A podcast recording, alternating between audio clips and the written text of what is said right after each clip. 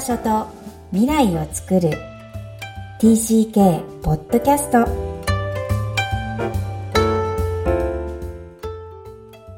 皆さんこんにちは。TCK ホームインタビューの時間です。今日のお客様は大川佑さんです。よろしくお願いします。よろしくお願いします。はい。TCK ホームインタビュー幼少期、児童期、思春期で、えー、海外で過ごされた方々をお招きしてお話を聞いております。まず、大川さん、自己紹介からお願いいたします。はい、えー、大川佑と申します。えー、まあ、生まれは、まあ、1981年生まれの、今は、えー、まあ、39歳、えー、となって、まあ、だいぶ、あの、まあ、あの、おじさんになってきましたけど。ええー、若いですよ。はい、えっと、まあ、今回は、まあ、あの、海外生活ということで、まあ、主に、その、まあ、海外、あの、経歴を話すとすれば、まあ、もともと、まあ、神戸で生まれて、えー、7歳まで日本を、えー、ですね、福岡、埼玉、神奈川と、えー、まあ、親の都合で、えー、まあ、家を変えて、で、その後、7歳から、えー、11ん？小学校5年生の終わりぐらいまで、えー、スイス、えー、チューリヒの日本人学校で通いました。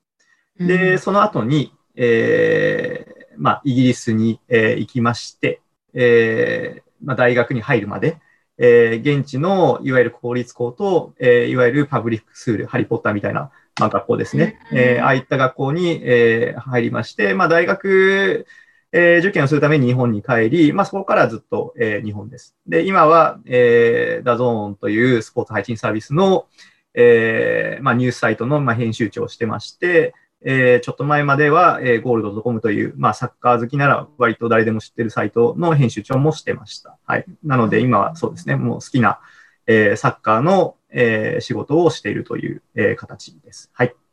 はい。えー、サッカー好きの大川さんですが、えー、サッカー少年なら絶対大川さんと喋りたいわけですね。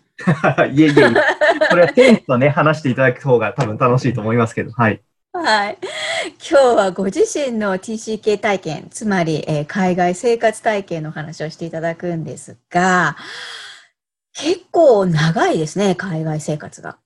そうですね。まあ、生まれからではないんで、まあ、大体、えー、12年ぐらいですかね。えっ、ー、と、いわゆる小学校2年生の終わりから、えー、大学入るまで、うん、プラス向こうでも1年落としてるので、まあ、確か12年ぐらいだと思いますが、うん、まあ、あのーただ、まあ、ベースがね、日本に最初あるので、まあ、ちょっとその、いわゆる、えー、0歳から、えー、大学入るまでの、えー、海外の暮らしていた人とはちょっと違う、まあ、形かなとは思います。また、あの、うん、あの、そういった人もよく知ってますけど、えっ、ー、と、ちょっとね、やっぱ、あの、経験値だったり、まあ、雰囲気が違ったりするかなとは思ってますね。はい。えー、どう違うんですか？ご自身が感じるには。あの、まあ、ある程度、あの、日本のベースがあるんで、その、なんだろうな、まあ、ちょっと、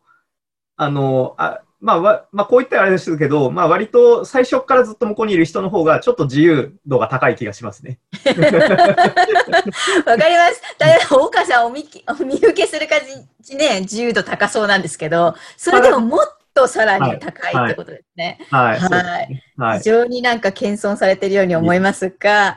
はい。じゃあ、小学校は1年は、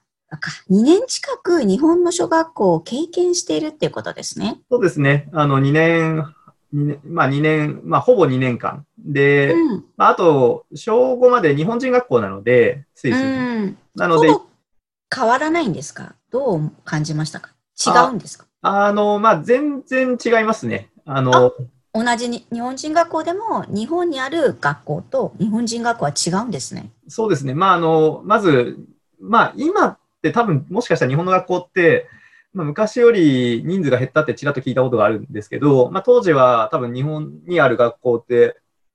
うん、1学年4クラス、5クラスがあるの多分ザラだったと思うんですけど、まあ、まさにそういう、まあ、小学校で、えー、まあ、なんだろうな、自分のクラス以外のことはあんまりわからない。うん、うん、えー、感じで2年間過ごしましたけど、えー、まあ、スイスの日本人学校って全校生徒が80人ぐらいしか、まあ、小中学部合わせてかな。確か。まあ、多い時で100人ぐらいいたんですけど、バブル崩壊してから、えー、減って、今ももっと減って、まあ、10年、20年ぐらい前に一度訪問したら、あの、今はさらにハーフの子とか、まあそういうう、んあの、また違う形で日本人学校変わってるなと、変わったなと思ったんですけど、まあ、やっぱ人人数自体がね、やっぱ少ないですよね。だからまあそれだけ、その1クラスに10人ぐらいしかいなければ、まあ先生と生徒、まあ周囲との関係性、上下関係もやっぱ変わりますし、あの、まあ、ひそういう意味で言うと、まあ、ファミリー感というか、まあ、ありますし、うんまあ、もちろん海外にいるんで、体験できること自体が濃密ですよね。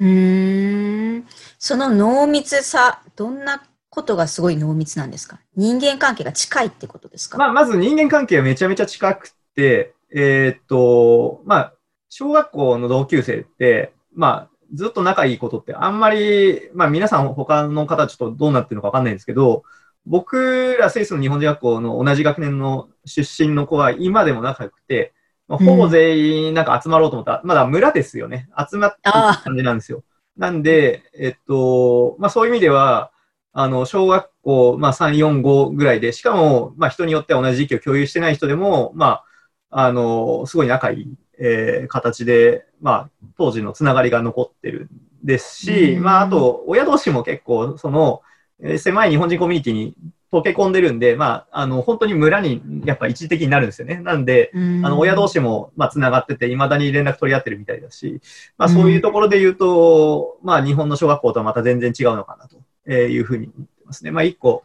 まあ、だから町から村に転校した感覚が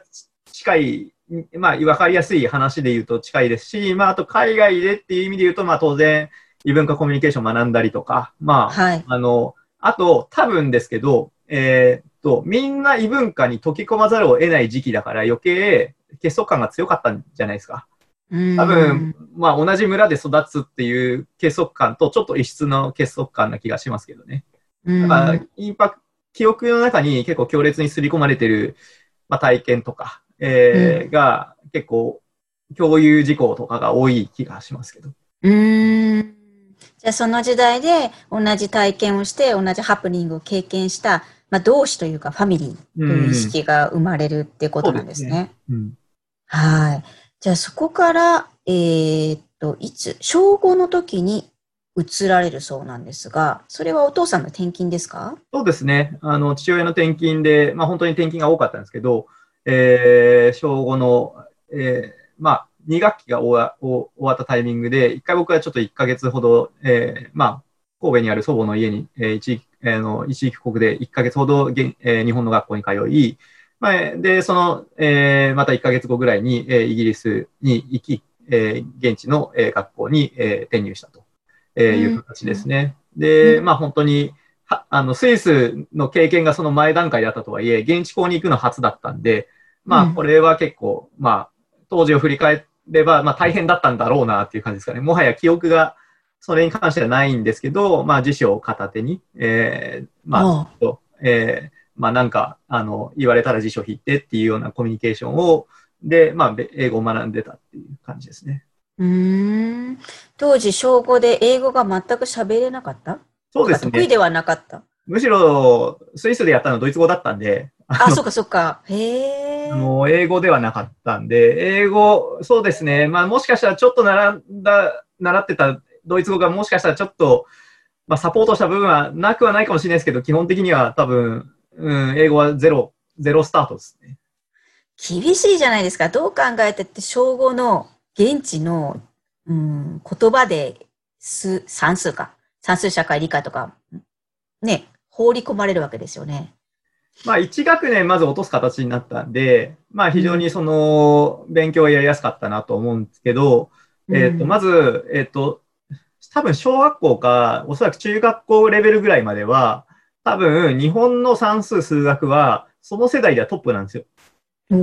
で、多分その後からもっと現地の方が難しくなって追い越されていく感じがあるんですけど、はい。あのその時点で僕、まあ1年さらに落としてたってところもあったんですけど、その時点で僕が得てた知識が圧倒的に現地のあの小学校のペースを上回ってたんで、まあ、数学に関してはまあめちゃめちゃ、あの、いきなし、あの、全校生徒の中でも多分最高点を、しかも瞬足で出すっていう、暗算とかって向こう慣れてないくて、で、電卓使う文化が結構、まあイギリスはあるんですけど、まあね、日本って結構、九九とか暗算でやらせますし、まあ結構、小5で1個落として小4のレベルで多分入ったんじゃないかなと思うんですけど、あ、違うか、小6で入って小5のレベルのやつをやったんですけど、小5で多分小3ぐらいのレベルやってたんで、まあ楽でしたね。数学に関して、算数に関しては。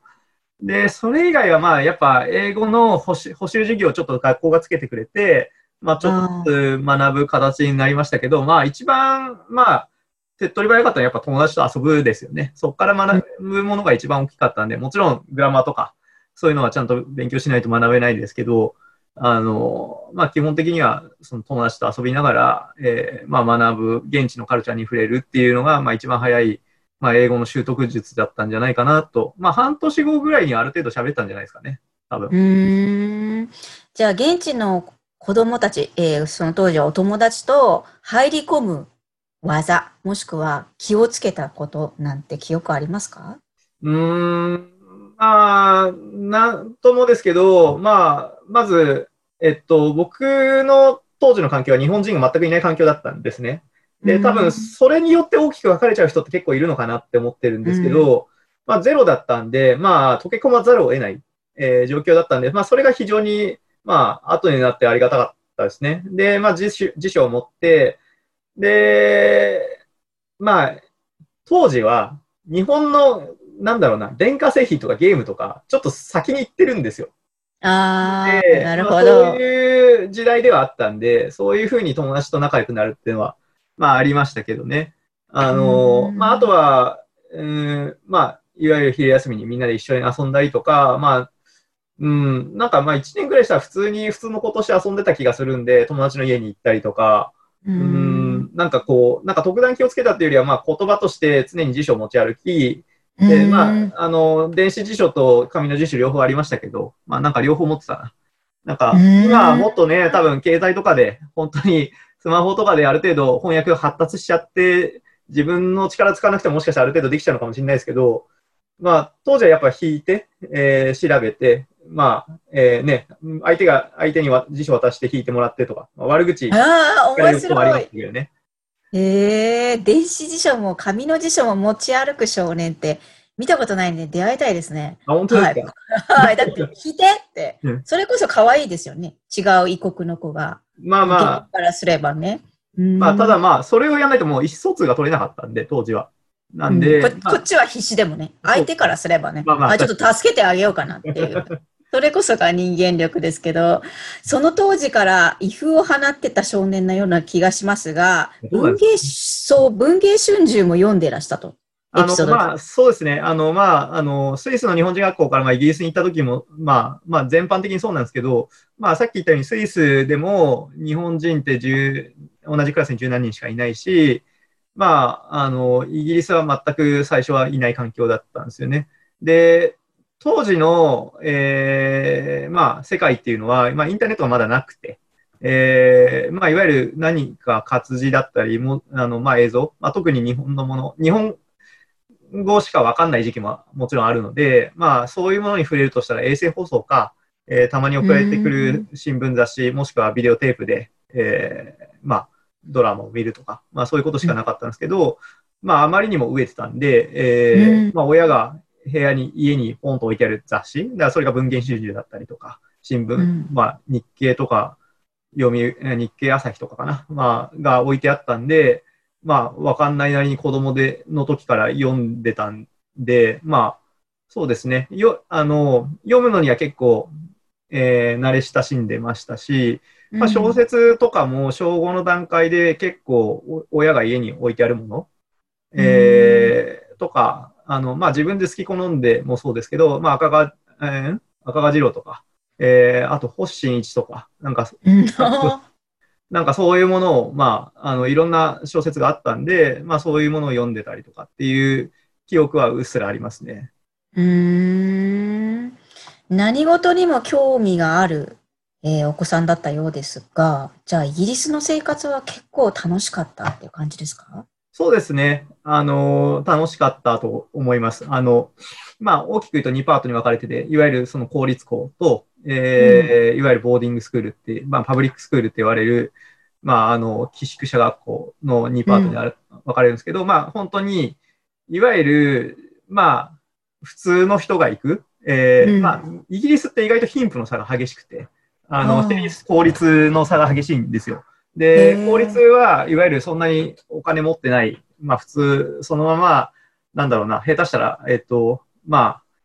高卒で就職しちゃうとか、あの、あと、なんだろうな、まあよく聞こえてきた話だと、まあ、なんか中学生なのに何あのあの学校だと妊娠した何人が妊娠したらしいよみたいな話が聞こえてくるようなまあちょっといわゆるローカルな学校に通い、そこから全然ハイソサイティなボーディングスクールに行ったんで、まあちょっとその 2, 2つの種類を見たのが面白かったかなと思います。まあ完璧に社会が分断されてるような感じを見受けられたんで、後で考えても。まあなんで、えー、まあ一つそれをイギリスを知るきっかけになりましたし、まあ両方でね、いい友達ができたんで、まあ、あの、良かったなとは思いますけどね。まあ、イギリスでは、あの、まあ、今の仕事につながるサッカーの、えー、はい。まあ、もともとやってはいたんですけど、見る方に出会う、えー、出会ったのもイギリスなんで、まあ、一番プレミアリーグっていう、まあ、本場の、えー、サッカーがある国ですし、えー、まあ、そういう意味でも、えー、非常にその思い出深い、えー、ことがたくさんイギリスの、特に寮生活を最後5年間はしてたんで、まあ、寮に入るとやっぱりそれこそさっきのスイスじゃないですけど濃密な、えー、時間が過ぎるじゃないですか。なので、まあ5年間の、まあそこで過ごした友達っていうのは今でもまあ大事な友人です。まあなかなか、まあイギリス、日本っていう距離感があるので会えないですけど、まあ、あの、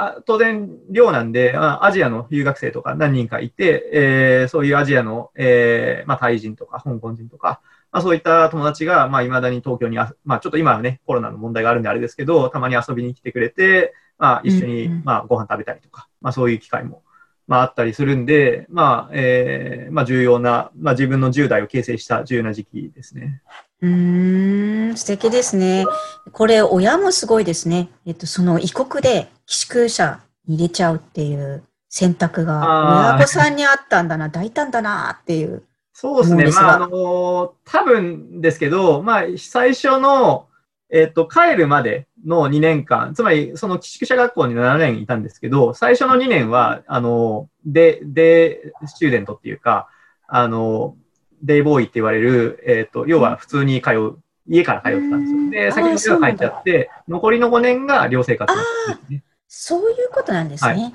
で、多分最初の2年はおそらくしかも会社から 多分ある程度補填が出てたと思うんで、ああの、まあ大企業の海外転勤って結構、あのね、そうですね。他にも補填を出すんで、まあ出してもいいかって思うぐらいの補填は出てたんじゃないですかね。うん今はどうやらそうじゃない、補填がないらしいですね。あ日本もケア。はい。よく聞きます。じゃあ、5年、そ、その後の寄宿舎っていうのはもうご両親が帰られたからそういう選択になった。はい、じゃあ逆にラッキーだったかもしれないんですよね。いや、そうですね。まあ、あの、多分そ、うん、逆に帰った後は補填が出てなかったんで、逆に親はすごい払って払 ってくれたかなとは思うんですけど、あの、まあ、非常に、その、いわゆるパブリックスクールの寄宿舎って、まあ、それ経験してる人って少ないですけど、まあ、世界と思います世界観的には、ちょっとその、やっぱハリーポッターに近いものは結構ありますね。あの、ハリーほどクラシックではないですけど、学校自体もやっぱ結構数百年の歴史を持ってる学校だったんで、そうなんだ。はい。多分、ハリーのあの学校の雰囲気って多分、うん、イートンとか、あの、ラグビーとか、はい、本当にイギリスの中でもすごいクラシックな、あの、スクールの、あれですけど、まあなんかうちの学校は一回焼けた、昔焼けたっぽくって、まあちょっとその建物は新しめなんですけど、まあ、歴史的には、まあ同じだし、同じようなものがあるし、まあその雰囲気、そのいわゆるハウスに分けて、えー、まあ、寮生活をするっていうのは、まあ、非常に似た雰囲気のものがあるな、というので、まあ、想像しやすいのはあれですね。うん。わかりました。そんなにイギリスにどっぷり使った大川少年が日本に帰る選択をした。大学受験のために帰るんだったんだって冒頭におっしゃいましたが、その選択はどんな気持ちがあったんでしょうか？まあ、あの、日本に帰るっていうのは、まあ、自分が決めたことっていうより、まあ、ほぼ決まっていたことで、まあ、一つは、あの、まあ、家族が住民票、僕の住民票を、まあ、日本に帰るタイミングで移し、一回戻ってきたんです、さらに。さらに戻ってきて、で、もう一回移しちゃったんですけど、で、ずっと残してれば、多分イギリスの住民権みたいのがあって、で、イギリスの大学に通うのも、その、あの、そんなに高くなく行けたんですけど、日本人、日本からの留学生ってなると結構年間数百万みたいな莫大な金額を取られるっていうことになっちゃって、このままだとイギリスで進学するのが難しいなっていうのが、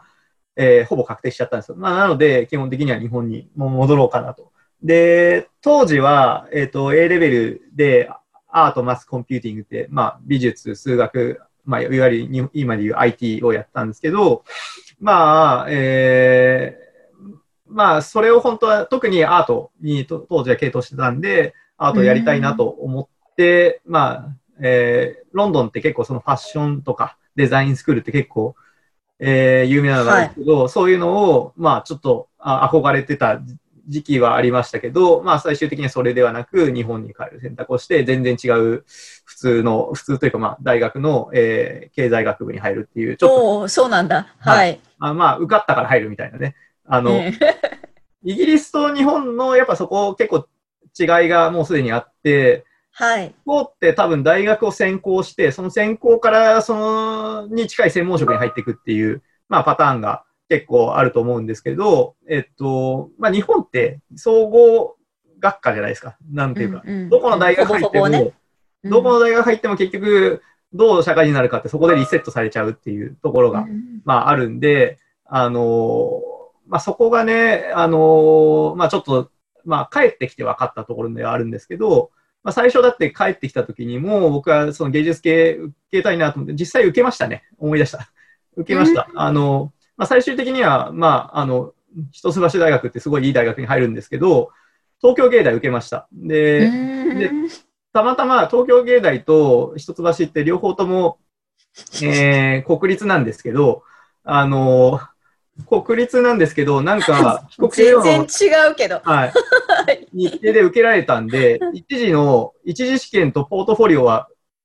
ん？ポートフォリオ出さなかったのか？一次試験受けて通ったんですよね。スケッチ通ったんで、へえ、すごですけど、その時点で一橋が受かっちゃってて、で、かつ、なんか本当は国立2つ同時受けちゃいけないから、その、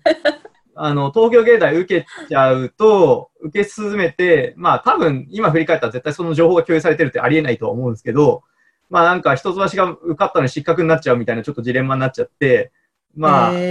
親とも話して、まあ、その将来性っていうか、芸術で食っていくの難しいよね、みたいな、当時よくわかんない結論で、まあ今考えたらデザイナーとかね、まあそういう、そうですよね。進む道だったんだろうなと思うんですけど、まあ、あの、結局クリエイティブな道に進まず、えー、まあ、いわゆる経済学学部っていう人橋の、まあ、経済学部っていう、まあ、非常に、まあ、世の中的にはいいところに、まあ、進むって、まあ、非常に贅沢な選択肢なんですけど、まあ、あのままもしポートフォリオ提出して面接行ってたら、まあ、もしかしたら芸大受かった可能性もあるんで、まあ、未だにちょっとそれは自慢してますけどね。あの、友達。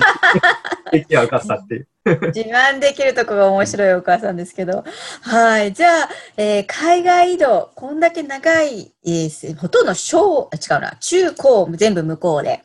えー、それでボーンと日本に帰ってきて、えー、海外移動がもたらした影響があるとしたら、どんなことがありますか？まあ、あの、まあ、いろいろあるんですけど、まあ、まあ、わかりやすい点で言えば一つ英語。まあ、英語がなければ今の職にはついてないんで、あの、まあ、ほっといても勝手に英語力がついたっていうのは、まあ、あの、大きなメリットですよね。まあ、多分、この先の世の中でそれがメリットになり続けていくのか、ちょっと怪しいかなとは思ってるんですけど、まあ、技術の発展とかによって。なんですけど、まあ、英語と、あと、まあ、文化。えー、まあ、今、最終的にはたまたまイギリスの外資系、つまり、まあ、イギリス人がたくさんいる会社に働くことになったんですけど、まあ、そのカルチャーとか雰囲気、えー、あと多分僕が喋る英語は British English なんですけど、まあ、そういうところの空気感に溶け込むには非常に、まあ、役立ったっていう、その、あの、物理的なものがありますね。うんで、あとは、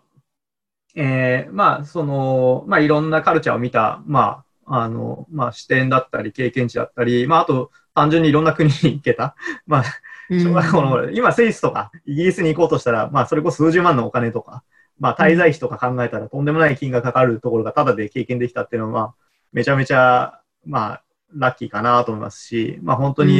ヨーロッパって、まあね、あの、景色とか風景とか、まあ、そういうその文化的なものが非常に発達してるんで、まあ、幼い頃からいいものをたくさん見させてもらったなって感じはありますね。まあ、あの、風景もそうですし、美術館もたくさん行かせてもらいましたし、まあ、アートもね、一回やってたぐらいなんで、そういうその、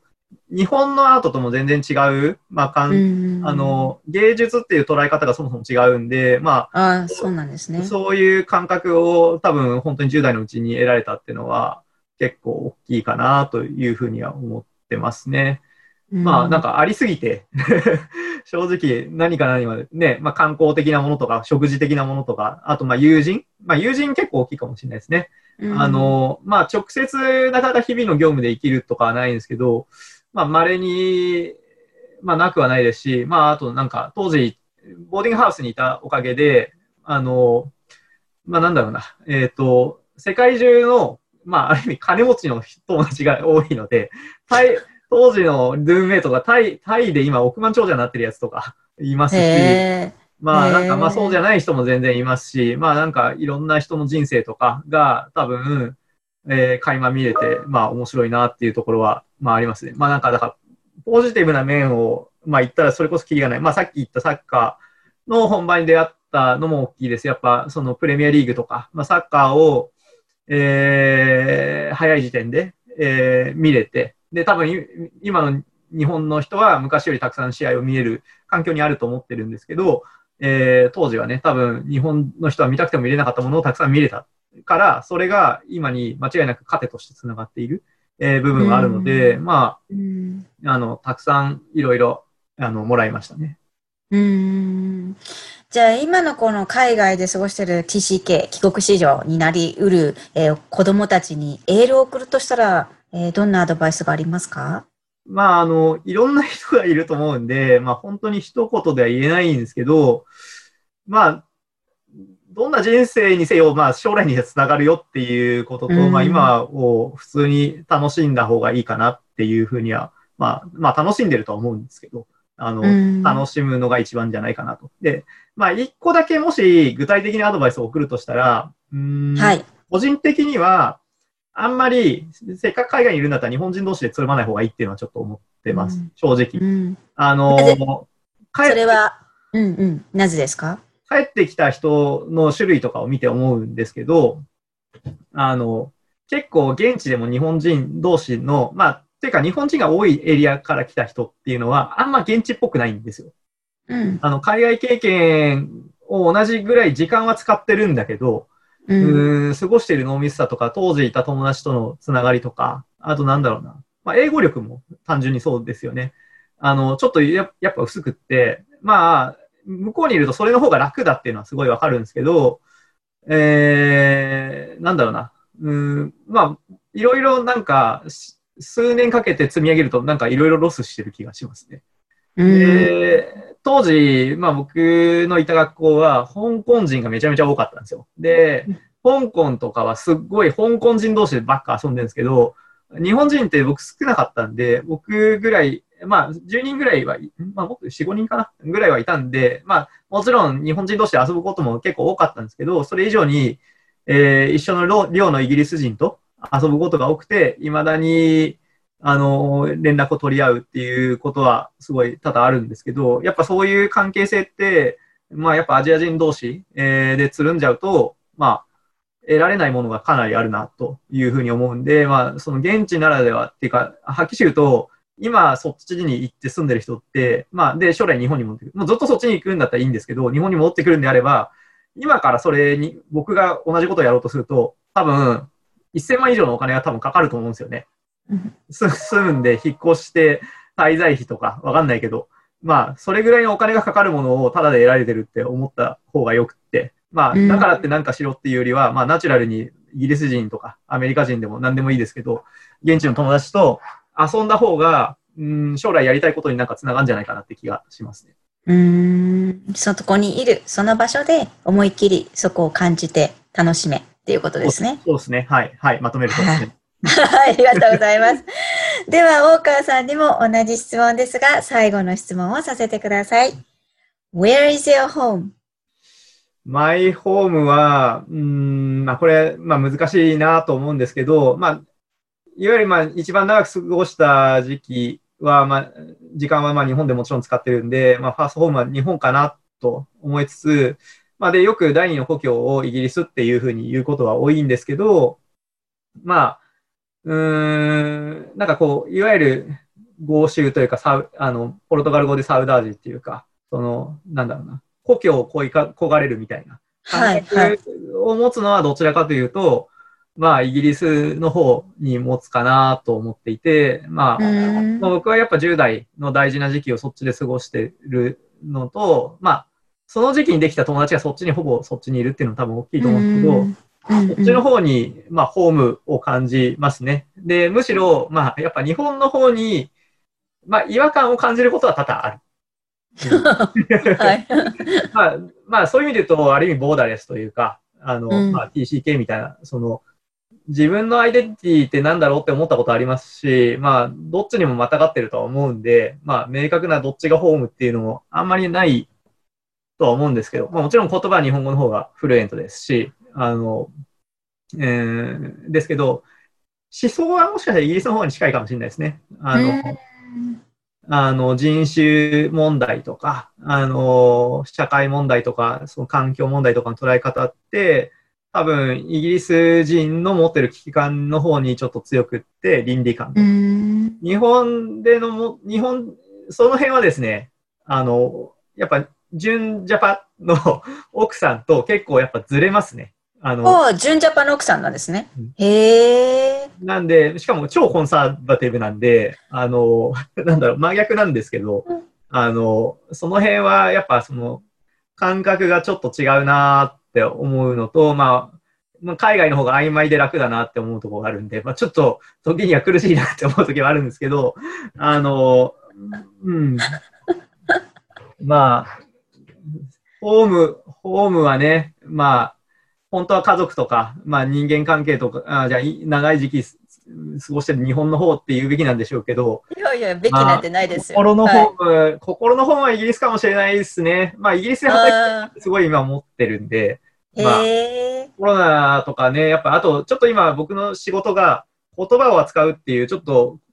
小5で義務教育を終えたものとしてはちょっと、あの、思わぬ仕事をしてるんですけど、まあ逆にそれが海外にはちょっと行きづらい仕事になってるんで、うん。要はローカルのあのスポーツだったり、まあ、あの日本語を扱う仕事になっているので、逆にそれがイギリスでの仕事にのしづらさに直結してるんですよ。要はイギリス人が僕を雇う際メリットあんまないんで。あの、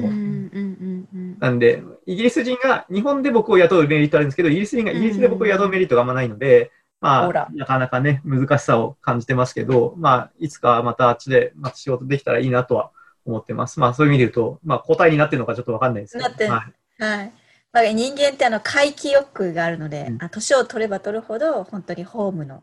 場所に行きたいっていうのがどの人もあるというふうに言われていますが、はい。まだ流動的ですね、どっちに。あーまあ、あと、日本で一箇所の場所に固定してないのも結構大きいかもしれないですね。あの、うん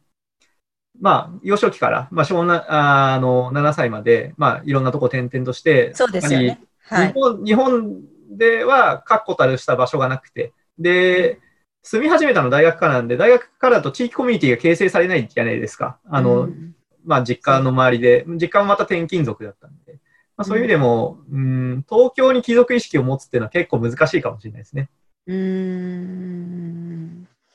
貴族意識、本当にこの番組、えーもっと言えば、あの流動あの移動している人たちのみんなのテーマだと思いますが、えーそれを探っている番組です。はい。ぜひまた大川さんから、えーたくさんありそうなネットワークをまた ご紹介ください。本当、今日は出演いただきありがとうございました。はい、ありがとうございました。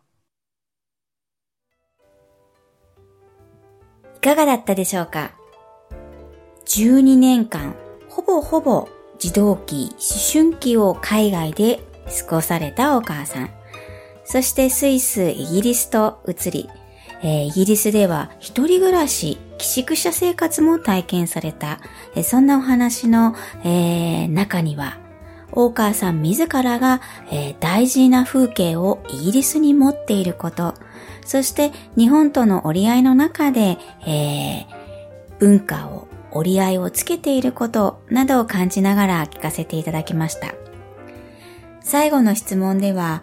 自然と10代の大事な時期というフレーズも出たところは、私は、えーとても印象深く、えー感じました。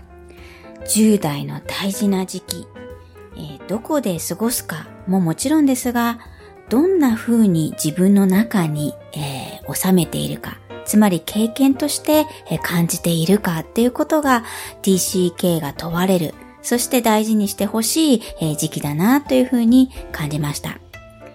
皆さんはどんな風にお聞きになりましたか？この番組ではお悩みや質問を受け付けています。また、この TCK ホームインタビューに出演いただける方を募集しています。ぜひ、育ちネット多文化で検索してホームページよりアクセスください。さらに、ポッドキャストを確実にお届けするために、購読ボタンを押して登録をお願いいたします。今日も TCK の気持ちにありがとう。